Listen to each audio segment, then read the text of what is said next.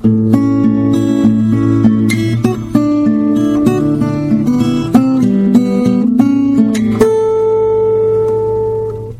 to the 115th installment of Ear to the Ground, the Land Stewardship Project's audio podcast on family farming, sustainable agriculture, local food systems, and local democracy.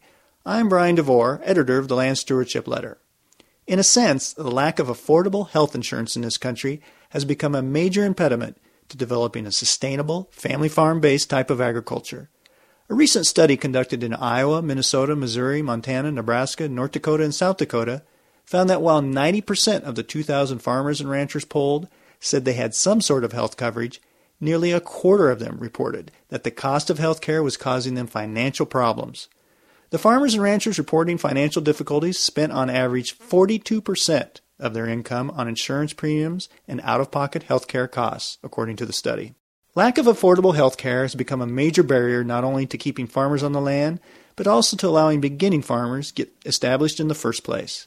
Operating a diverse farming enterprise successfully requires daily, hands on management, something that's not possible when you need to work a town job just to qualify for health insurance coverage. As they face the prospect of higher and higher premium costs, an increasing number of farmers are going without health insurance altogether, which is particularly risky given the physical, sometimes dangerous nature of agricultural work. In an attempt to develop a health care system that puts people first and provides affordable coverage to everyone, the Land Stewardship Project has been working with other organizations to bring about reform. One of the areas LSP has been focusing on in Minnesota is the development of a healthcare exchange. The Federal Affordable Care Act requires that each state set up a healthcare exchange through which individuals and small businesses can shop for health coverage and compare health plans. Minnesota is currently in the process of setting up such an exchange. If an exchange is created that is controlled by the public and not insurance companies, then it could help negotiate affordable insurance coverage premiums, prioritize racial and geographic equity, and make decisions that keep the best interests of people in mind.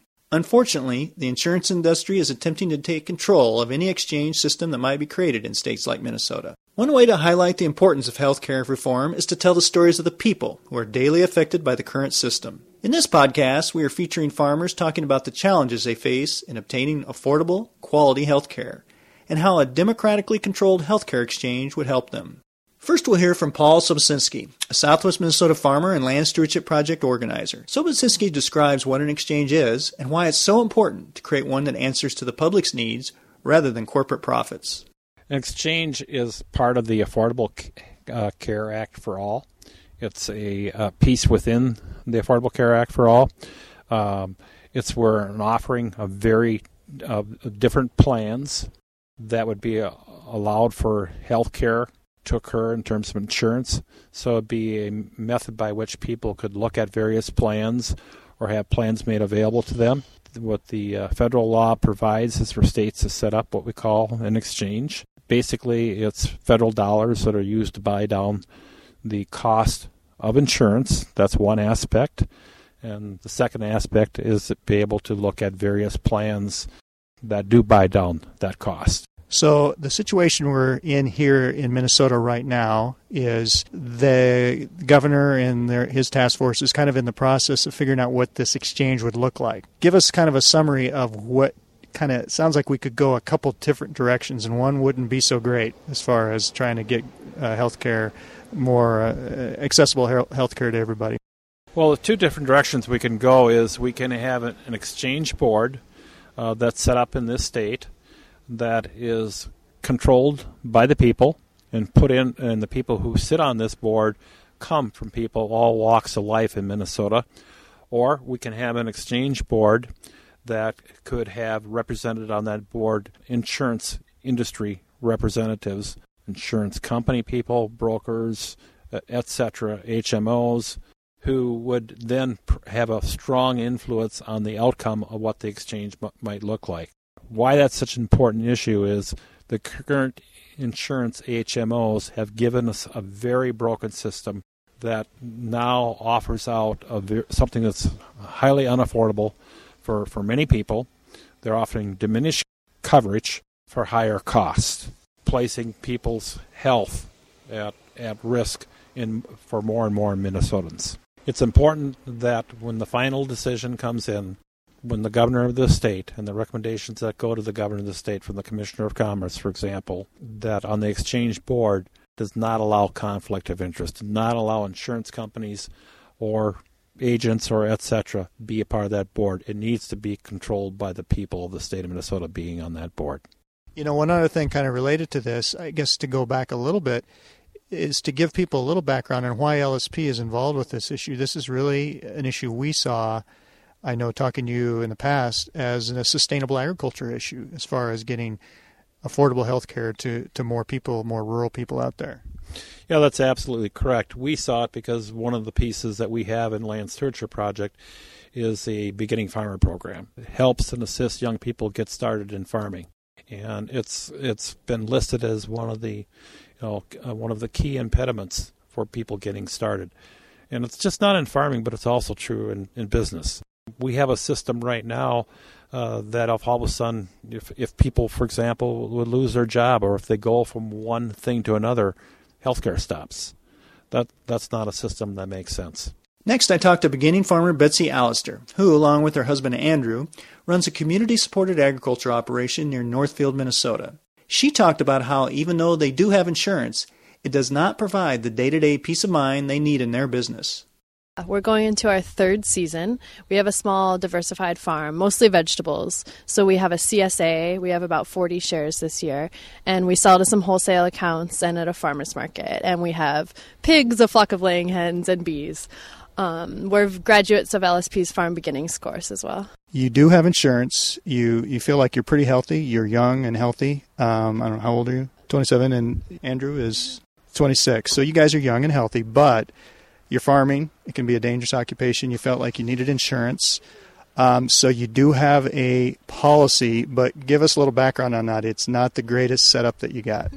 no, it's not. It's about $3,000 a year that we pay for healthcare, which isn't too bad. It's about 10% of our farming income, but our policy is pretty terrible. I have a $10,000 deductible.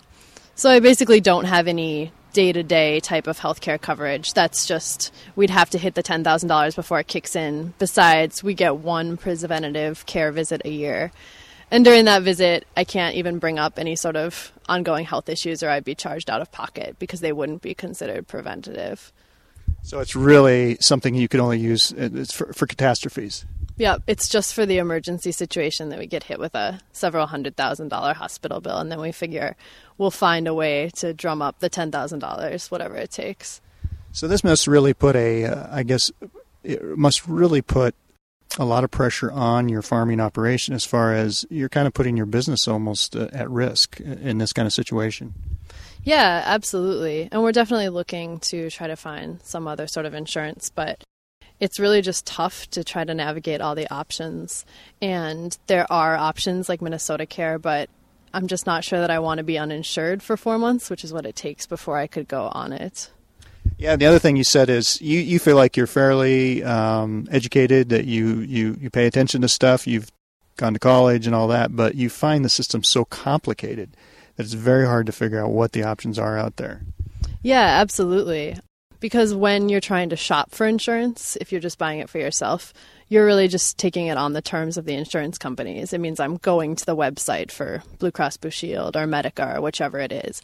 And they don't use the same language, they don't compare their plans very well. So with all the education I can find, my, you know, for myself, all the articles I can read, I still can't figure out what the best healthcare plan is. And even if I can figure out what I'll be paying each month, I still don't necessarily understand what my true health benefits are. Do you uh, do you know a lot of farmers in your situation, kind of your age, and maybe uh, maybe other generations as well? Oh yeah, absolutely. I mean, many of our farming friends, our farming mentors, are often uninsured. I think that it's a really common, prevalent problem, and a lot of people are just scared one way or another because they're uninsured, because they're underinsured. Have you had a situation where you felt like mm, I should have went to the doctor, but I don't, uh, you know, I can't afford that uh, that deductible? Yeah, definitely. And we're lucky because they've just been really minor things, but you know, things like I cut my finger badly last summer and I definitely should have gotten stitches. I still am now dealing with it every day, and it's not terrible, but you know, I could have prevented having this this pain and the scar tissue and all that if I'd just gone to the doctor, but we just don't feel like we can afford it when sort of daily things like that come up. The idea of having an exchange that's set up fairly by people of Minnesota seems like a really good first step because, at least as I imagine it, that would mean that I would have an easier time navigating the system at least. That there would be choices put before me that did sort of clearly explain the different health plans. Um, and I think we could eventually do even better than that and just sort of guarantee healthcare coverage for everyone. But I think that this is still a really important first step and would make a lot of difference for folks like us. Next, we'll hear from Western Minnesota beginning farmer Chad Kingstrom, who recently spoke at LSP's annual Family Farm Breakfast at the Minnesota State Capitol. Kingstrom has no health insurance, a situation that actually brought him to the brink of losing his home. Three years ago, I had a management position in the landscaping industry. I had insurance through my employer. I paid about 40% of my monthly premium. The company I worked for went out of business as a result of the housing crisis. Fortunately, I was offered an opportunity as the hired man on a corn, soybean, and sugar beet farm where I work now. As a result of this change, I make about $10,000 a year less than I made at my previous job. Until this past January, I made $13 an hour. I still have no paid vacation or sick time. I'm grateful to be working, but I've had to make hard choices to align my bills with my income, including the home I bought in 2007. I paid $32,000 for my house. I injured my back in the fall of 2009. I developed a bulging disc.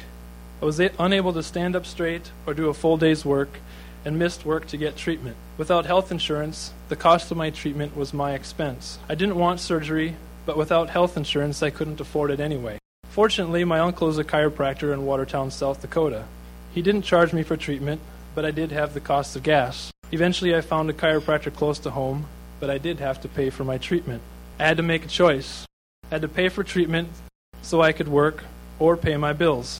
It cost me about $2,000 for three months at a time when I had just enough money to pay my bills. As a result of these costs, I was two weeks away from losing my home. Along with my full time job, I'm trying to start a small business growing trees and vegetables. There's no crop insurance for what I'm doing. Now I'm healthy and current on my mortgage. I do my best to be accountable for my health. I don't smoke, and although I'd like to lose a few pounds, I'm not overweight. But accidents happen. One serious accident or illness is all it would take to bankrupt me. I have a quote for private health insurance it's unaffordable. Under the new health care exchange, my premiums would be about 6% of my income rather than 13%. Don't we want people starting businesses and new farmers to reinvigorate our rural communities? The cost of health insurance is forcing people to put their ideas on hold and stay in their jobs simply for the health insurance. I'm on the board of Housing and Economic Development in Renville County. I see this issue as a barrier to economic development.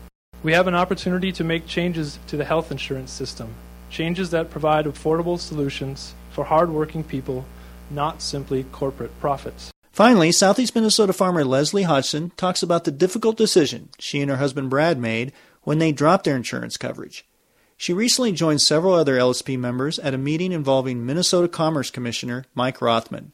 There, LSP was one of a half a dozen groups that told Rothman about the importance of a healthcare exchange controlled by the people it serves, not the corporations that have created a broken healthcare system in the first place. My husband and I have a small farm down in southeastern Minnesota. On the farm, we also have a small woodworking business. My husband's a cabinet maker, so we're self employed from two different directions. We have been without health insurance for approaching two years. It was just a financial decision. It was the it was April, and every April the premium just went up, and then so the premium went up, and that helped make the decision. And then I think we got a letter that informed us that our uh, deductible had been raised from three or four thousand up to six thousand, and, and that just came in a letter in the mail. So we were at 500 a month with a $6,000 deductible. If you, uh, if you do your premiums plus your deductible and divide that by 12 months, you're at $1,000 a month. We, you know, you, you pay all that in your premiums, and then you don't have the money to go for any kind of preventative or any type of small stuff. You don't have any money left after your other bills and obligations. We really don't want insurance companies handling the healthcare inst- exchange information. It has to come from people that are non-biased. It's it's way too complicated to get the information from an agent or somebody that has a financial interest in it.